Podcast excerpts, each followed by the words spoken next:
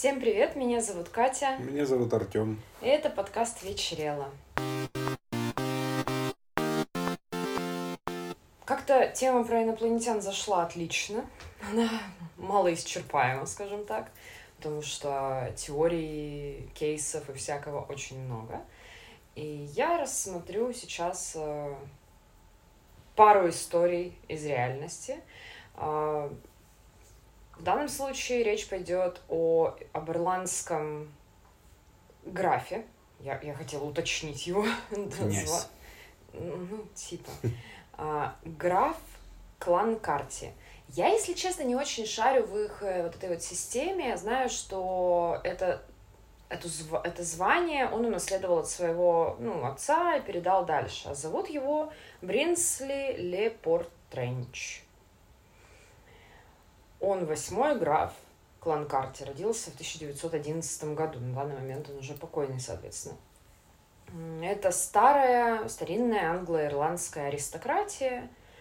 И он, когда подрос, определился с тем, что он не очень хочет идти по пути ну вот аристократической карьеры, то есть он не хотел участвовать в политике, строить какие-то вот эти штуки, я не знаю, чем занимались остальные его родственники, но подозреваю, что в основном политическими штучками.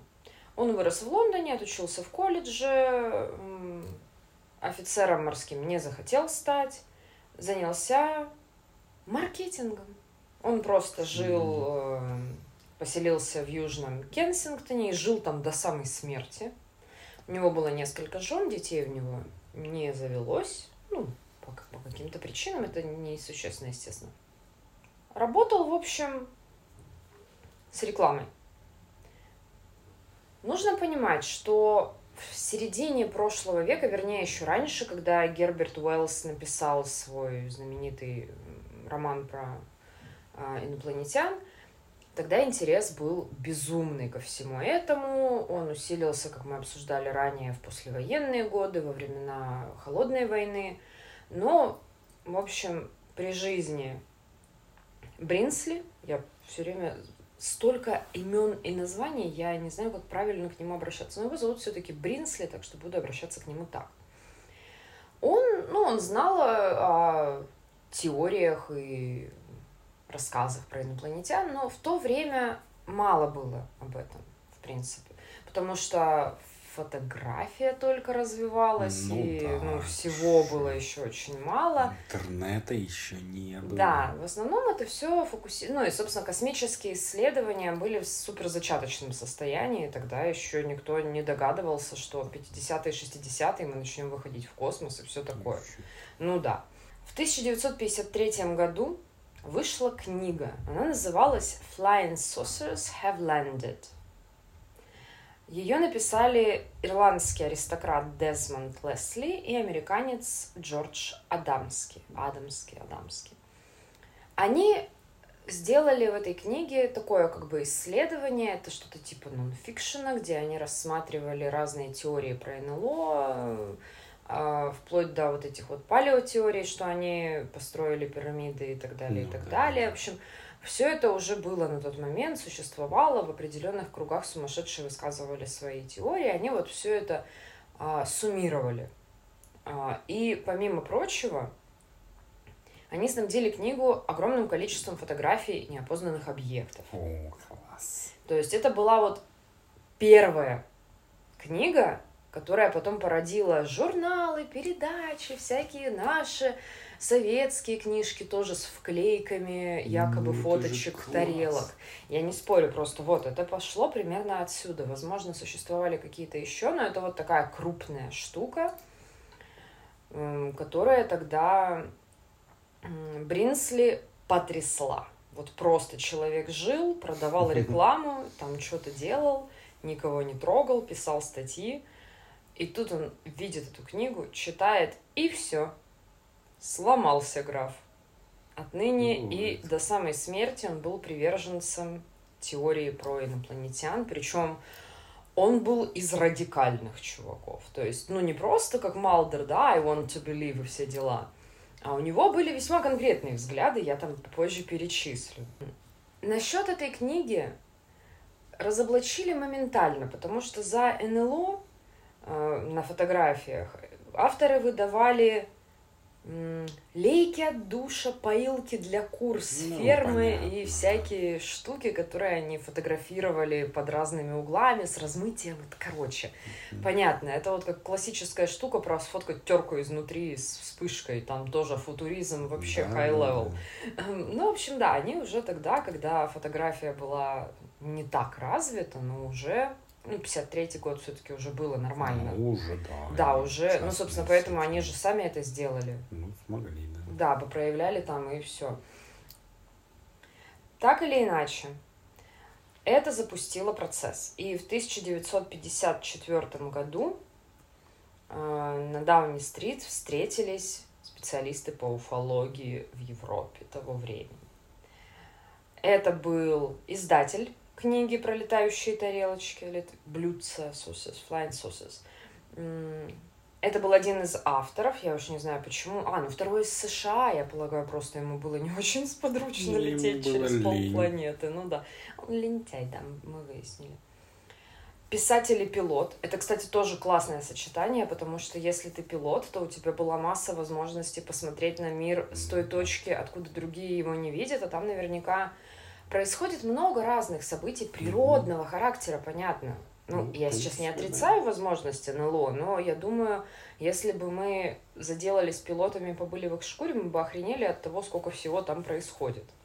А если у тебя соответствующий склад ума, то это все можно очень прикольно обработать в дальнейшем. Писатель, э, уфолог-энтузиаст и сам наш э, граф – по имени Бринсли. И они договорились тогда основать первое, и до сих пор это считается самым авторитетным изданием про НЛО. К сожалению, наши советские журналы не вошли в список, мне кажется. Жаль. А, журнал Flying Saucer Review. Угу. Они не заморачивались названием, конечно. Бринсли э, максимально заинтересовался теорией палеоконтакта. Вот это называется официально палеоконтакт, о том, что инопланетяне прилетали к нам на Землю очень давно, и благодаря именно их помощи у нас есть разнообразные достижения, типа пирамид, они обучали людей в древности сельскому хозяйству, каким-то технологиям, возможно, они придумали колесо, я не знаю. А, ну и э, с этим перекликаются разнообразные египетские и прочие мифы о богах, которые сошли с неба. Ну, да, картиночки еще всякие. Ну да, короче, это все великолепно притягивалось, он заинтересовался этой теорией. А, и к концу 50-х а, они основали в 54-м, да, в 55-м вот это вот начали издавать журнал. А к концу 50-х он э, начал изучать тему палеоконтакта сам, начал писать книги по этой теме, то есть я думаю, что-то можно найти до сих пор. Названия книг у него были такие, например, «Люди с неба», «Человек и человечество», «Забытое наследие», «История летающих тарелок», «Операция Земля».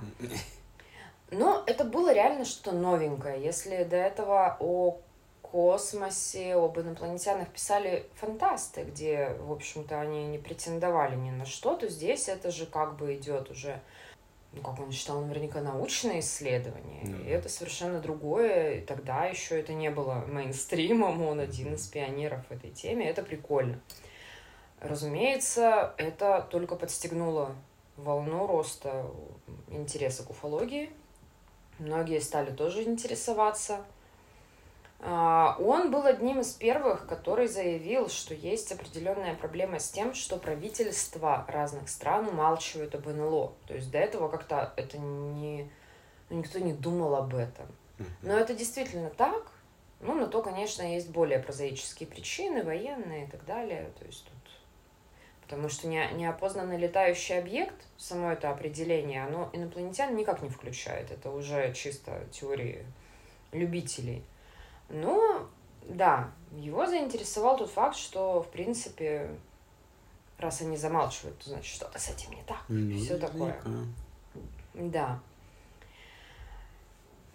Прошло время, он продолжал изучать. В это время от э, своего сводного брата в 1975 году он наследовал наконец-то титул графа Ага. ну, он был как бы на очереди, в череде, как положено, да, он стал э, графом Кланкарти. И в 1979 году он присутствовал на дебатах в Палате лордов. Ну, потому что он по должности там обязан присутствовать. Ну, У него там есть место, они там вот обсуждают вопросы. Мгм. А, И он решил, что настал его звездный час, и эти прения были посвящены НЛО. Я думаю, это беспрецедентная вообще А штука. думаю, да. А, Он, ну, причем, я думаю, сначала все восприняли это с умеренным интересом, потому что, ну, он же граф, он образованный человек из приличной семьи, он книжки написал. Ну, давайте же послушаем, конечно. Ну, может, что-то надо все-таки подумать, обсудить. Да, немного неловко, правда?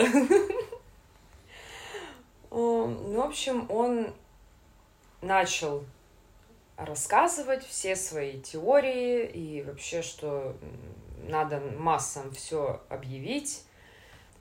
Говорит, что после Второй мировой посещений все больше, ситуация выходит из-под контроля, Ой, надо, что-то делать. да, разбираться, надо вопрос вынести на государственный уровень, ну, в общем.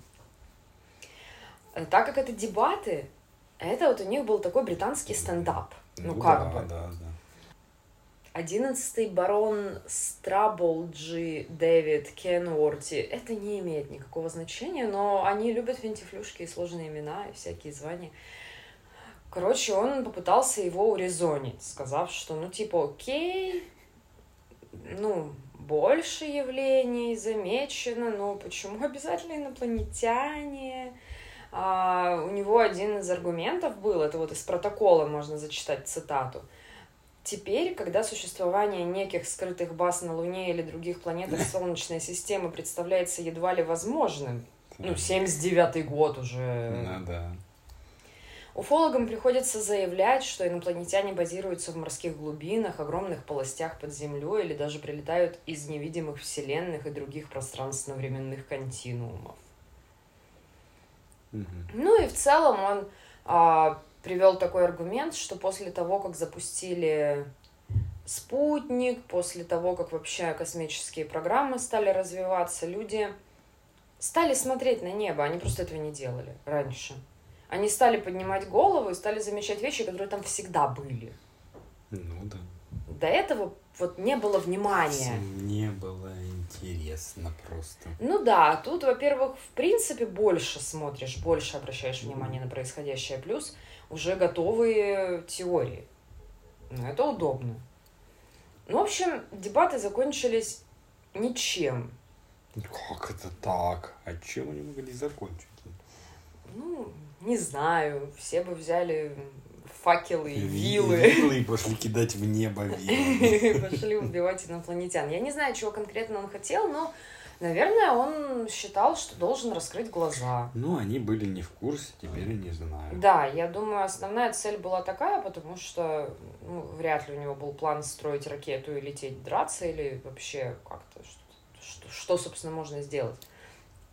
Ну, в общем, закончилось все несколько неловко, все стали ссылаться на неотложные дела и по одному потихонечку расползлись из помещения. Ну, потому что, ну, они вежливые. Постепенно, в общем, вот как раз в 70-х, к середине, к концу, Бринсли уже сильно углубился в свои... Ну, и тоже, если он 11 года рождения, ну, то есть ему за 60, Ну под да, 70 уже. Я не утверждаю, что это обязательно, но когнитивные способности все-таки меняются с возрастом. Он стал погружаться во все более дикие теории, даже его друж- друзья по уфологическому кружку уже как-то тоже чуть-чуть стали ерзать и поглядывать на часы, потому что как-то даже для них это уже стало too much. А, Он не остановился на теме палеоконтакта. Теперь у него были... а Его главной теорией было то, что внутри Земли, Земля полая, и внутри находятся Ну цивилизации. да, слышал такое. Он это называл древними цивилизациями богов, и что тарелки появляются оттуда. Он считал, что входы ну, и выходы находятся на полюсах. А, Да, и там же, по мнению Бринсли, находятся рай и ад. Ну, типа, у него нормальные теории такие, знаешь, много что совмещают. и Неплохо все объясняет. Он не раз заявлял, что смог отследить генеалогию своего рода на 63 тысячи лет вглубь веков. Так, И первые тренчи явились на Землю верхом на космических кораблях. понятно. Ну, вот тебе тоже кажется, да, такой дела, де- и кажется, утюг не выключил, пойду. Ну, в общем, да, он считал, что пришельцы с разных планет заселили Землю 65 тысяч лет назад, ну, примерно. А, Как-то он это все увязывал с расами, с цветами кожи. Ну, потому что с разных планет. Ну, э, поэтому, они ну, все равно все выглядят одинаково. гуманоидные. Ну, слушай, я когда-то где-то ам, видела теорию, что, в принципе, гуманоидная форма тела – это одна из самых рациональных форм, и что кто-то считает, что даже в других галактиках, потому что если физические законы, они же, ну, едины универсально, Ну, типа того. ну, какие-то главные константы, да, то все как бы должно прийти к тому, что развиваться будет по гуманоидному типу жизни. Ну, не знаю. Не, мне тоже это кажется спорным, но мне не менее спорным, если честно, кажутся фантазии фантастов, фантазии фантастов, о том, ну, когда знаешь какой-нибудь, не знаю, ам, симпозиум космический, туда приезжают э, расы с разных планет, и там подробно описывается, как они выглядят совершенно безумно по-разному. Мгм. Это мне тоже кажется спорным. Ну, типа прям какой-нибудь куб желе, рядом что-то Ну, похожее на муравья. куб нет, ну. Не, ну, я тоже не быть? знаю, я не настолько хорошо знаю физику, чтобы утверждать, просто что-то вспомнила, что где-то встречала такое, в общем, мнение. Мгм.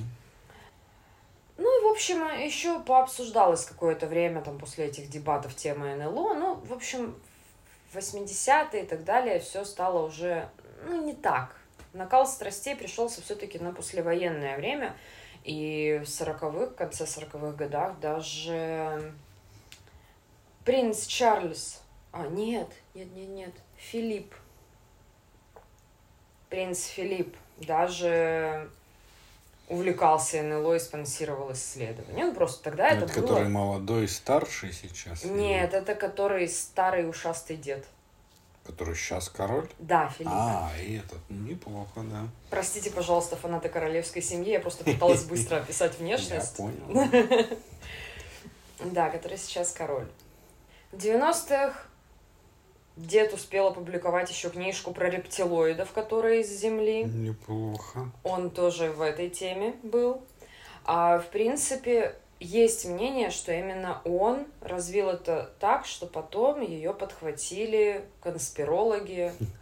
То есть Какой молодец, продуктивный. продуктивный дед, который сильно повлиял на всю конспирологию и уфологию. да. Ну, в смысле, крутой дед. человек.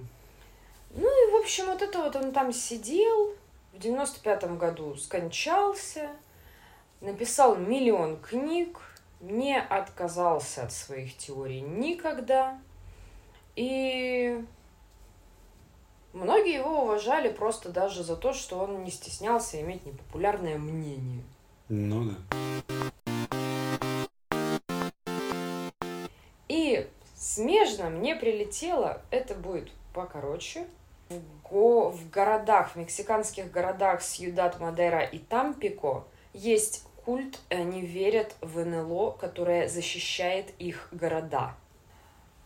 А чего? Ну, вообще от всего, но в основном там фишка в том, что э, несмотря на то, что на побережье Мексики не единожды обрушивались всякие тайфуны, циклоны, цунами и так далее, и вот эти конкретно Тампико, он несколько раз был очень сильно разрушен, с огромными там человеческими жертвами, там тысячи людей оставались без крова. Но с какого-то момента все эти метеорологические явления шли, шли, шли, и у берега разворачивались на 90 градусов и уходили на США. Это странно. Да. Летом 1967 года около 20 часов 15 минут тысячи жителей увидели флотилию НЛО по форме напоминающих летающие тарелки, которая пересекла город с юго-запада на северо-восток и пропала над океаном. Это вот цитата из газеты. 7 августа еще один НЛО появился. При этом тогда, когда это все стали обсуждать, Национальная комиссия по космосу сказала, что забейте, они просто пускали экспериментальные ракеты в штате Геррера, расположенному к юго-западу от Тампико, и, в принципе, да, примерно с той стороны они видели НЛО. С точки зрения ученых вопросов вообще быть не должно. Но, но мексиканское общество, вот если вспомнить всякие мексиканские триллеры и ужастики, там же очень замешана религиозность. Да, очень. Католи- католики они. Да. И там всегда был очень высокий процент религиозных людей mm-hmm. До сих пор. Ну, наверное, упал немного ввиду времени, но все равно. И это при этом замешано на всякие старые доколумбовские культы, ацтекские, там, какие, ма- майянские. Поэтому они это автоматически, это просто генетическая память. И такие, о, все, привет, блестящий бог на небе, все, до свидания. И после того, как э, некоторые ураганы стали обходить их стороной, они, у них появилась теория, что НЛО высадилось там у них где-то под водой сидят Может и охраняют да. их. Ой, у них вообще вот это вся Южная Америка очень странное место. Там столько всего происходит загадочного, поэтому прям не удивлюсь, если так и есть. Но это вот летом было, э, то, что они видели НЛО. В октябре должен был обрушиться ураган Ферн, всех предупредили, люди стали собирать пожитки – он дошел до берега и чуть-чуть не дойдя, просто растворился. Ну, то есть потух. Ну да. И культ... Э, потом было еще несколько каких-то событий, возможно, не такие крупные ураганы, но, в общем, они видели определенную систему происходящим. И в 1988 году э, уже оформился культ. Президент Ассоциации научных исследований НЛО в Тамаулипасе Хуан Карлос Рамон Лопес Диас объявил, что это дело рук добрых инопланетян, mm-hmm. поселившихся в водах залива. Он утверждал, что осуществлял медитацию в виде астрального тела был у них в гостях. По его рассказам, инопланетная база называется Амупак и состоит из хрусталя и металла. Ее населяют... Я обожаю подробности во всех этих историях, мне так нравится. Ее населяют светлокожие великаны ростом под 3 метра, которые, по словам Диаса, излучают энергию. Они обладают более развитым сознанием, чем люди, и решили построить Амупак, базу эту, насмотревшись на страдания жителей Тампика после предыдущего разрушительного урож... урожая, урагана. Понятно теперь. После того, как они видели НЛО в 67 году. Местная католическая община подумала-подумала, и они воздвигли над городом огромную статую Богоматери. А, так это, возможно, как раз то, что ну и вот сейчас видели. есть, возможно, вот сейчас есть э, два варианта. Либо Богоматерь, либо инопланетяне с подводной ну, либо базы. Вместе, либо вместе. Все верно. Вообще, эта тема помогла городу встать с колен, потому что туда поехали туристы. Ну, это круто. Да, у них э, был экономический такой подъем, все как-то приободрились, отстроили обратно свои дома. Ну и вот так или иначе, действительно, до сих пор ураганы их обходят стороной. Странно. Ну, метеорологи, геологи, там кто еще, кто какие-то ологи, говорят, что это может быть связано с разницей температур в заливе, но это тоже не навсегда, потому что это связано с течениями. Ну, и их немножко да. смущает, что сейчас жители Тампика и окрестных городов и сел не особо реагируют на предупреждения, потому что убеждены, ну, что плохо, они под защитой. Конечно, да. И, в общем, ученые считают, что со временем ситуация может измениться, и оберег может кончиться. Ну, вот такая вот интересная история. Они по сей день верят, что их охраняют инопланетяне. Почему бы и нет? Отличная история. Продолжаем тему инопланетян. Не прекратим никогда. Потому что я решил почитать про как я решил прочитать про секты, посвященные инопланетянам. Что-то более крупное, чем просто какие-то отдельные люди. Нашел несколько, многие из них известные. Самая известная, наверное, популярная саентологи. Угу. Ну, про них я прям не буду много рассказывать. Кто хочет узнать про саентологов, можно посмотреть South Park про саентологов. Там очень подробно и точно все описано. Ну, так вкратце, если взять, это секта поклонников э, творчества э, писателя Рона Хаббарда, который в своих книгах описал то, что люди произошли от инопланетян с Венеры, как я помню вроде бы. Э, то есть конкретизировано. Да, на Венере база, куда улетают души после смерти, потом там им очищается память, в капсулах они летят обратно в Тихий океан и ищут себе новое тело. Знаешь, ну, что да. я в детстве рисовала рисунок, так. что вот людей мертвых хоронят в землю, они потом как-то опускаются в океан и потом возрождаются. Ну вот, ты из этих, да? Да, с очень раннего возраста. Так. Да, ну именно как секта оно приобрело популярность. Ну, тоже примерно в то же время. 60-е, 70-е, 80-е. Урожайный период. Да. Открылось много офисов, много у них интересных историй о том, как они людей убивали и всякое страшное делали.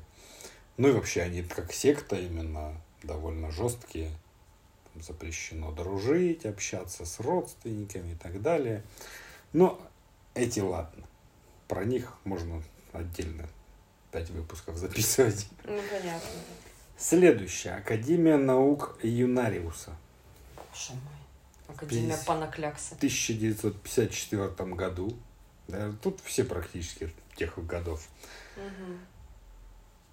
Эль Кахоне Эрнест Норман и его жена Рут а, организовали, ну, как сказать, науку, придумали такую науку, угу. Которой утверждалось, что все в мире является энергией, а, и есть разумная жизнь на других планетах, есть бесконечный творческий разум, все это взаимосвязано, и то есть как бы наша жизнь это всего лишь часть всеобщего сознания, и что так же, как у саентологов можно вспомнить свои прошлые жизни, получить прошлый опыт, и э, суть жизни человека в том, чтобы раскрыть эти знания и как бы подсоединиться туда, к этому общему большому разуму. Они с 54 года были под руководством как бы создателя Эрнеста Нормана. Тогда объясняли свою миссию как э, продвижение науки межпространственной. То есть все, что у нас тут есть, это всего лишь маленькая капелька науки всеобщей. Если получится пробудить в себе как, бы, как они себе это представляли? Ну вот кто знает. Нет, звучит роскошно, я не против, но не очень ясная реализация. Ну да, как конкретно я так не очень понял, но у них как бы суть была в том, что они были очень медийными. Они выступали в телешоу, они ходили на радио, записывали телепередачи, снимали фильмы. ну, какими-то путями они пробуждали в себе эти знания. То есть там не было никакой жести, там не надо было себе плетками лупить еще что-то, ну, размышлять, обдумывать, вспоминать прошлую жизнь, наверное, должно было это получиться. После смерти Эрнеста возглавила секту его жена Рут, она славилась своими шикарными нарядами когда yeah. она ходила на телешоу везде, вот, например, я пришлю эту фотку потом. Да, там она хорошая. с волшебными палочками ходила, и какой там костюм цветка у нее. Для тех, кто еще не посмотрел шикарно. пост, представьте вайп э, Тани из Белого Лотоса. Да, да, да, да. Есть что-то в этом. Но тут более...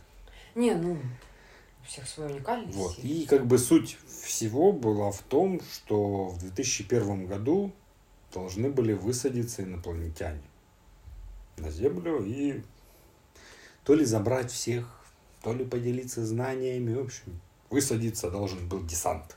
Угу. В 2001 году он не высадился. Блин. Это из-за этого произошел раскол. Но они объяснили все, что даже без высадки это их юнариус науки удалось удвоить свои корни и принципы и даже еще и лучше сделать как бы человечеству, если бы инопланетяне присоединились. Они усилили сигнал какой-то ну своего сознания. Конечно. Да.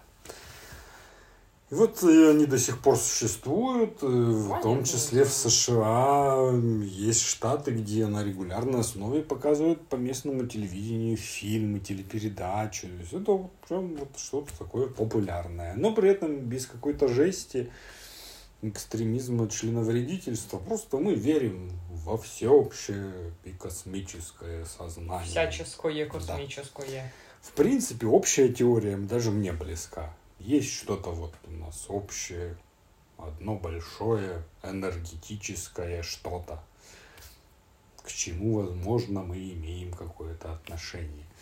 Это прикольно. А вот это уже когда начинается, там в 2001 прилетят, высадятся, капсулы на Венеру, и вот это все, это уже... Не, ну да, такие точные подробности всегда вызывают улыбку. Да. Следующее. Раэлиты. Она считается самой крупной сектой поклонников НЛО. Не знаю по количеству, как я всегда думал, саентологов больше, ну, ну на самом деле их не так много вроде бы. Они, ну, они просто, просто говнистые. Очень громкие, да.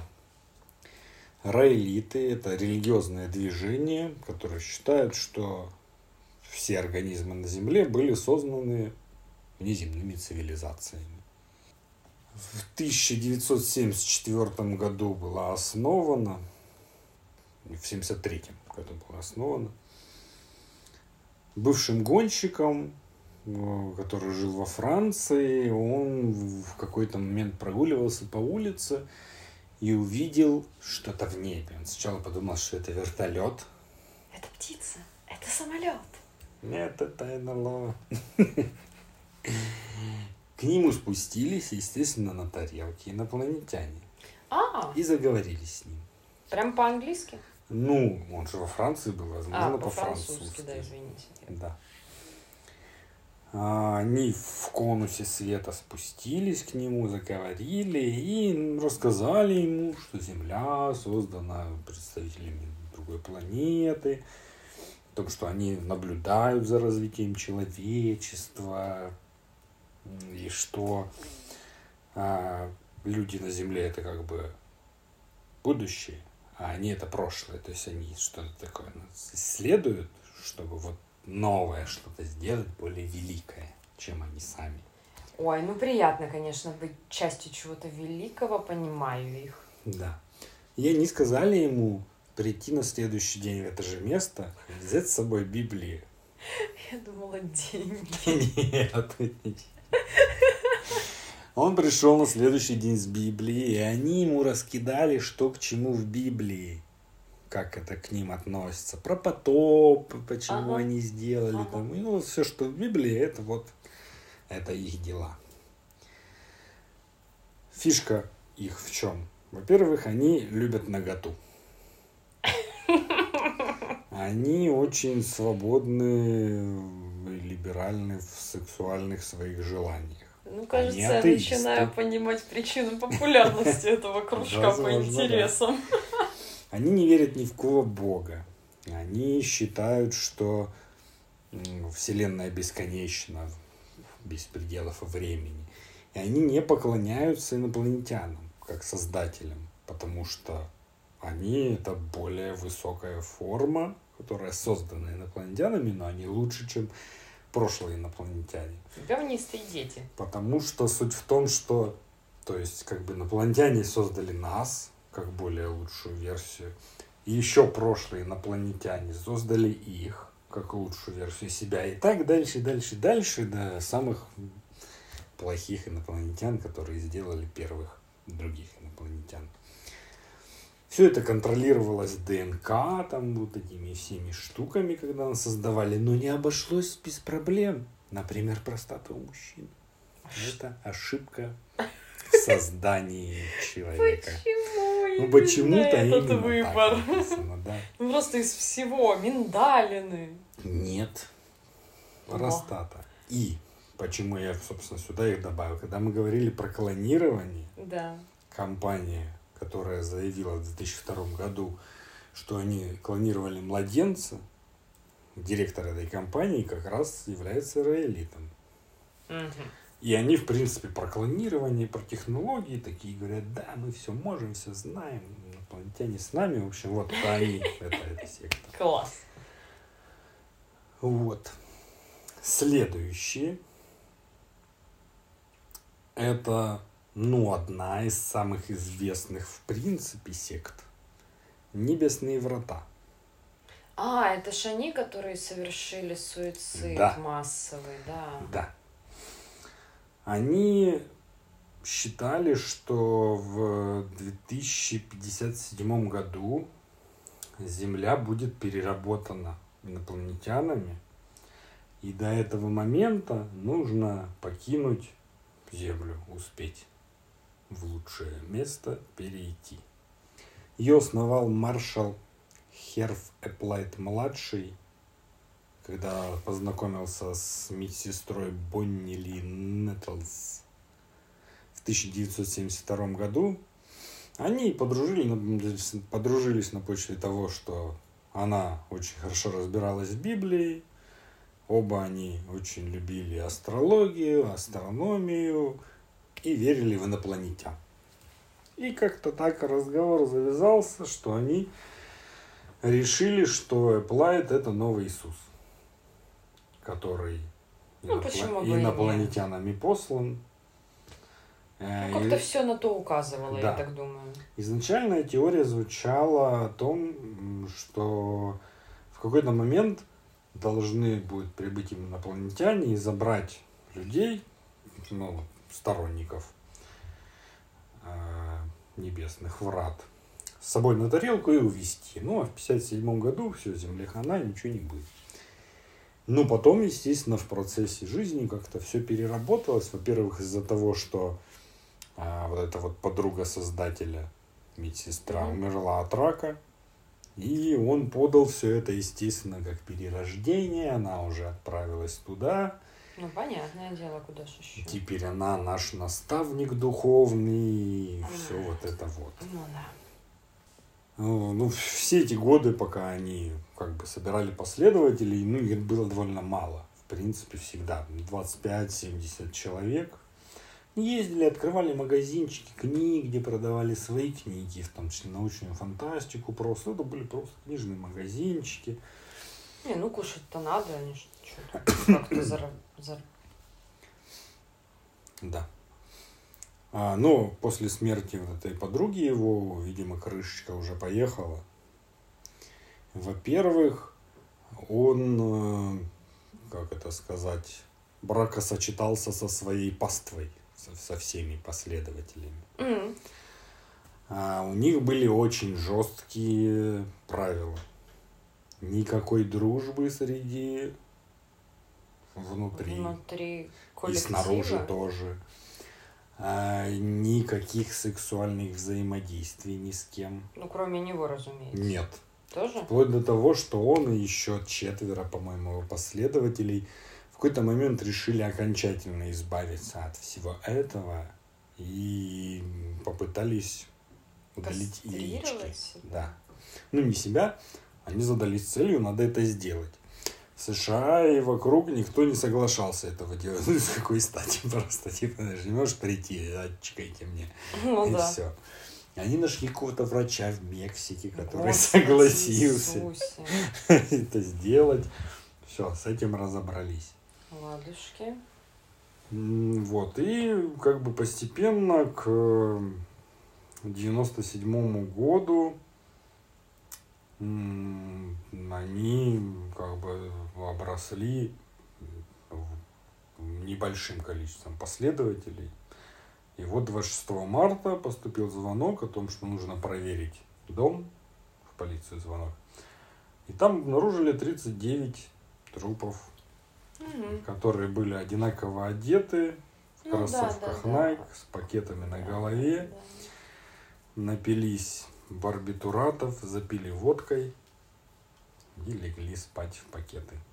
Ну, там же была какая-то такая тема, что они это делали десятками или как-то Ну, по несколько человек. по несколько Да. человек, чтобы кто-то контролировал, завязывал пакеты, потом следующий, по-моему, там же кто-то выжил как раз последний, которому не очень проконтролировали ну вот пакет.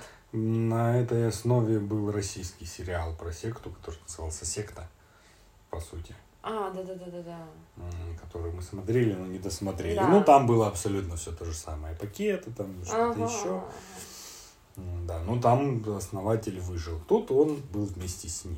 То есть он не был тем последним, который завязал Не, ну понятно, он пошел до конца, хотя бы Да. так.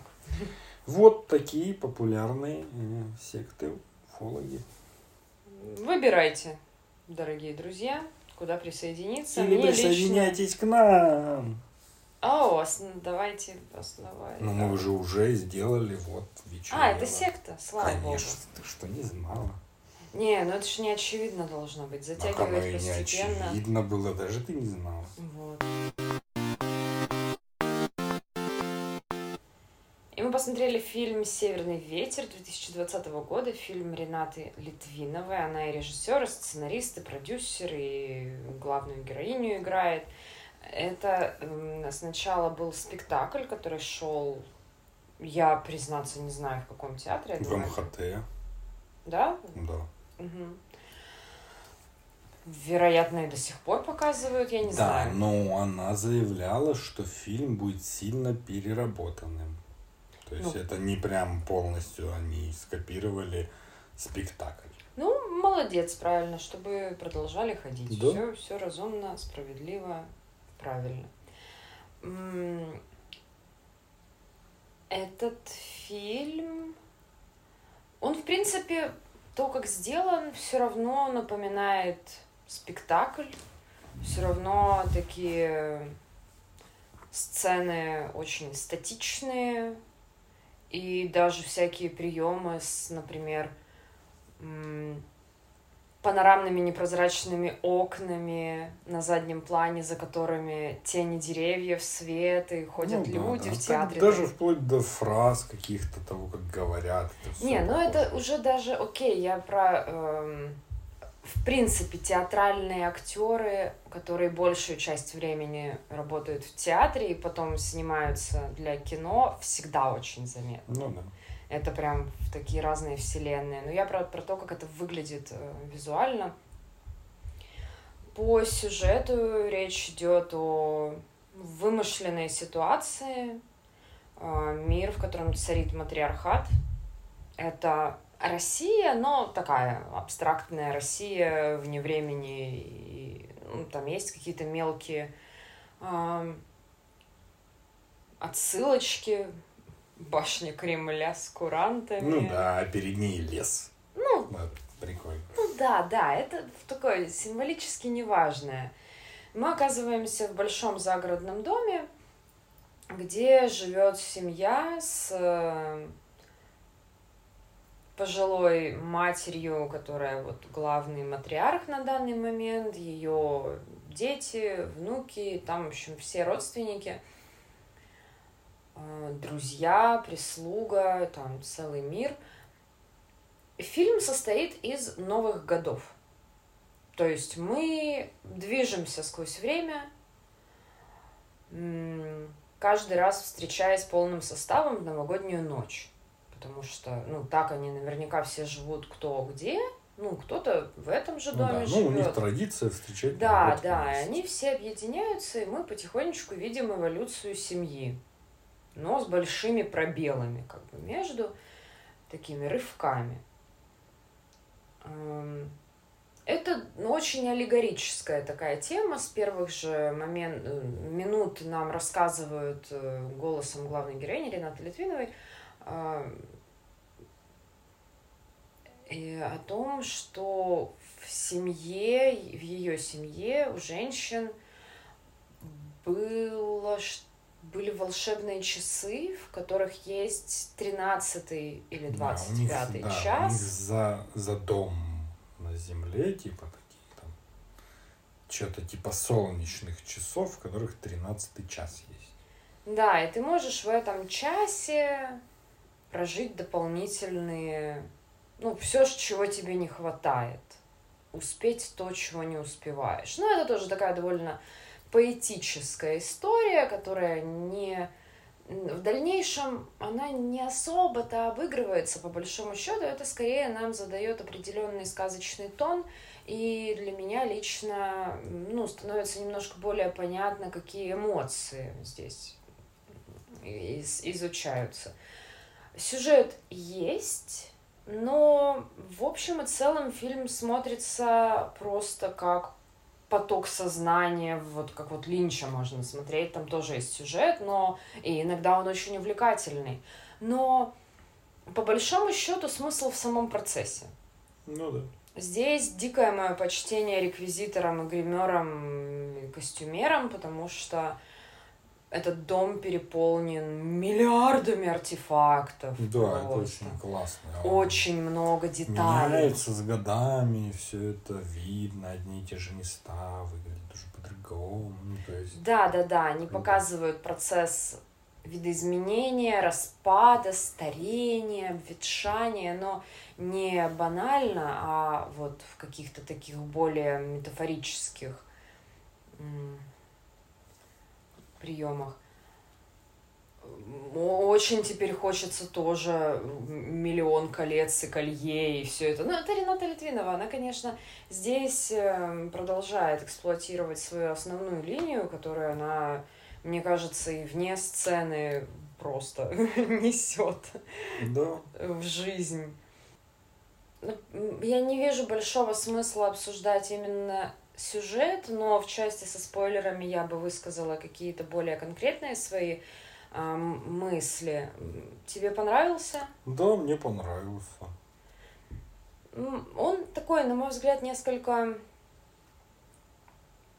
затянутый, но тут, мне кажется, нужно просто в какое-то такое медитативное состояние войти да, и воспринимать. Мне кажется, его. это прям такое, прям, особенно для тех, кто любит экранизации пьесы, когда оно вот все похоже на сцену. Да, да, да. Вообще прям отлично зайдет. Мне такое нравится. И тут я прям смотришь и радуешься. Он красивый, он очень вот именно про эстетику в каждой детали.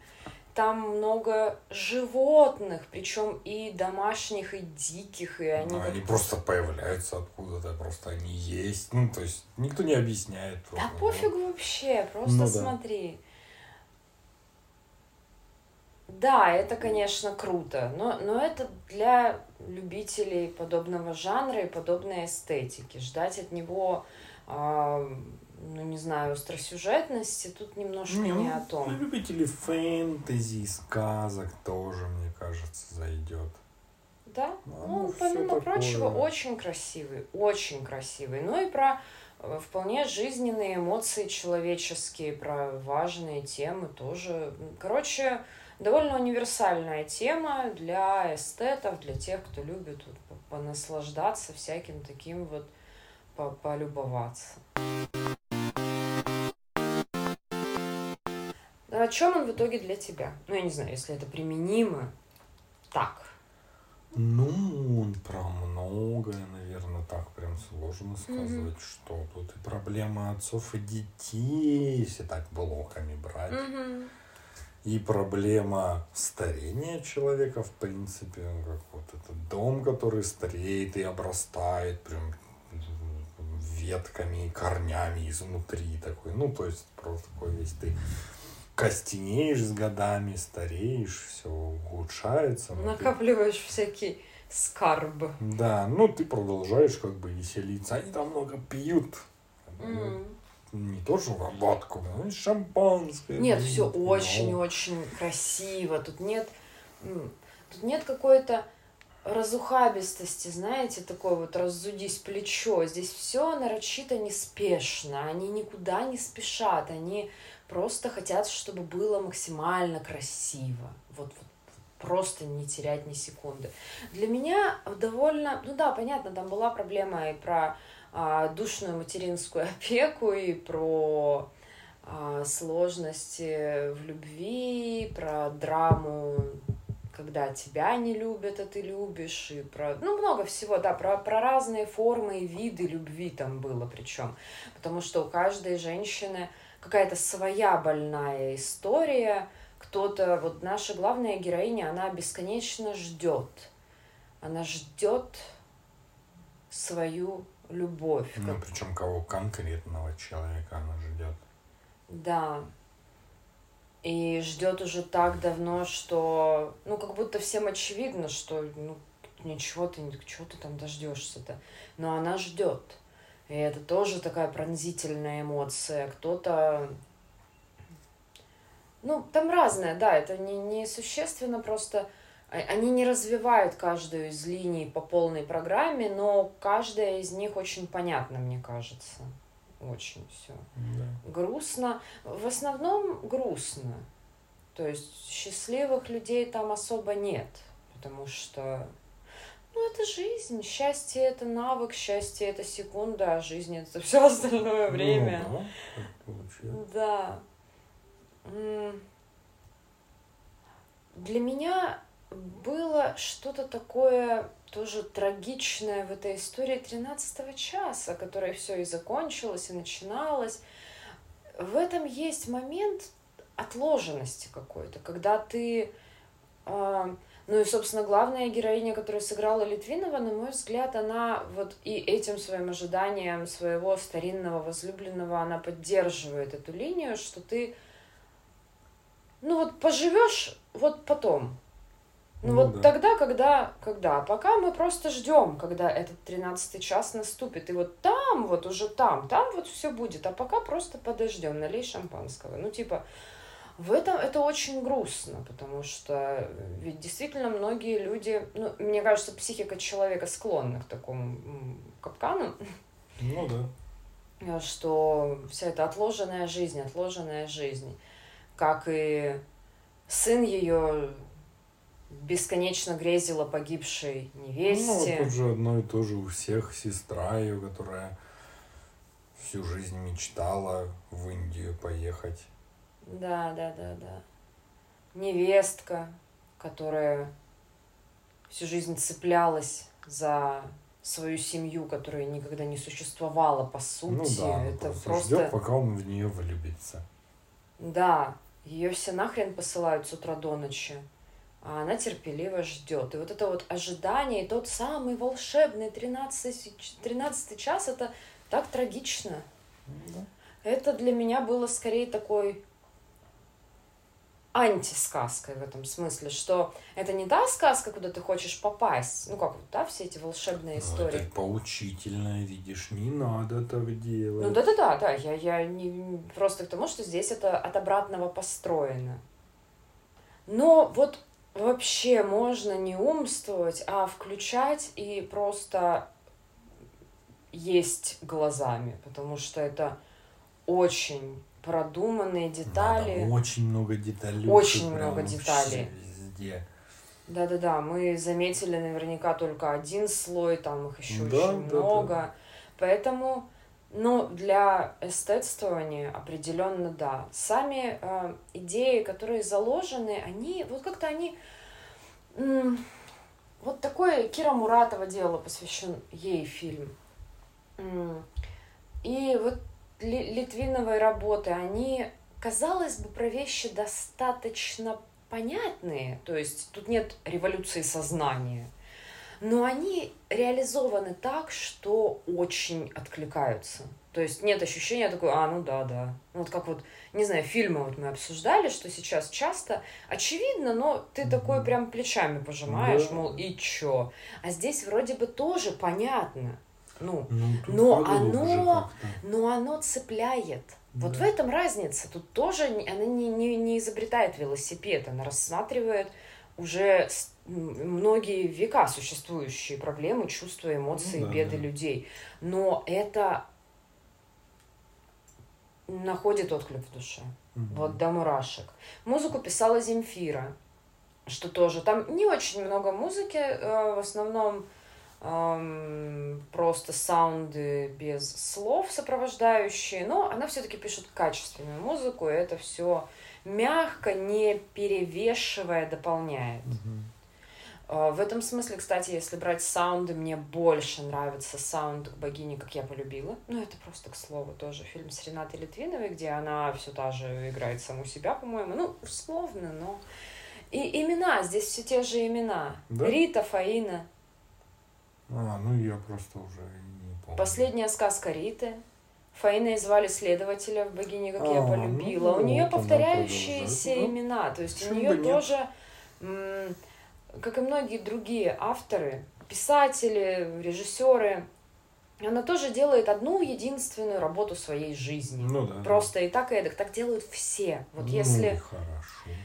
Ну, а это может быть хорошо или нехорошо, важнее найти того автора, чья работа жизни тебе понравится, потому что в противном случае тебя будет раздражать.